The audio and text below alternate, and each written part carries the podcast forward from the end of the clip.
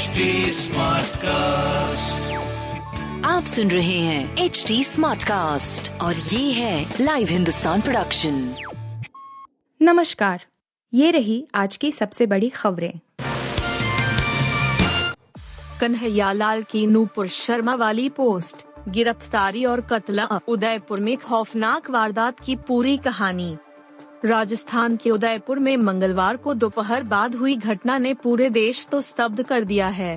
पैगंबर मोहम्मद साहब को लेकर पिछले दिनों आपत्तिजनक टिप्पणी करने वाली नूपुर शर्मा के समर्थन में गलती से हुए एक पोस्ट की वजह से कट्टरपंथियों ने ढेल कन्हैया लाल का गला रेत दिया।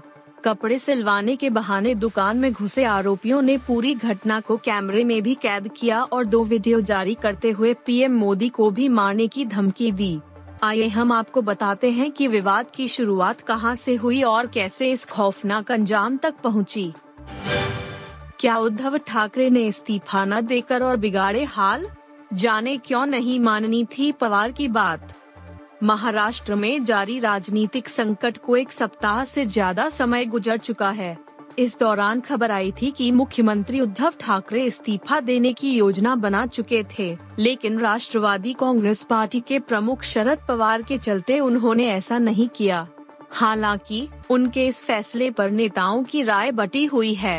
कुछ का मानना है कि ठाकरे ने बने रहकर हालात को और बिगाड़ दिया।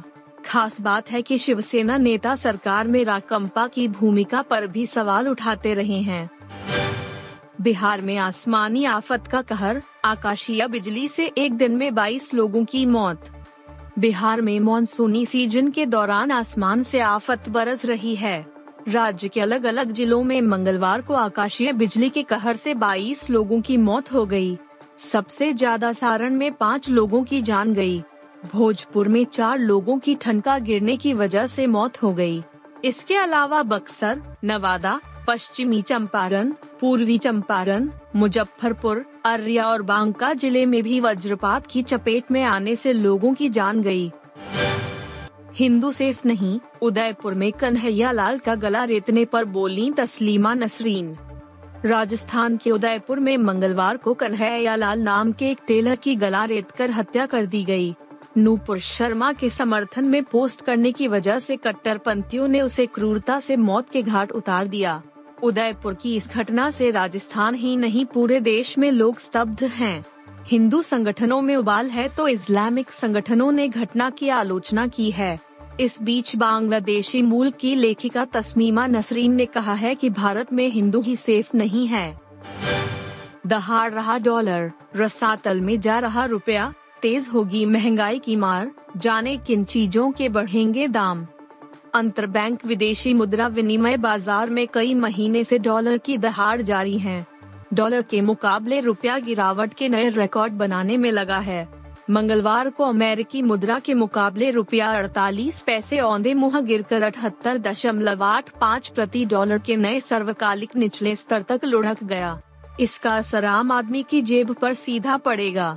डॉलर के मुकाबले रुपये में गिरावट का कारण विदेशी पूंजी की बाजार से सतत निकासी और कच्चे तेल की कीमतों में आई तेजी है।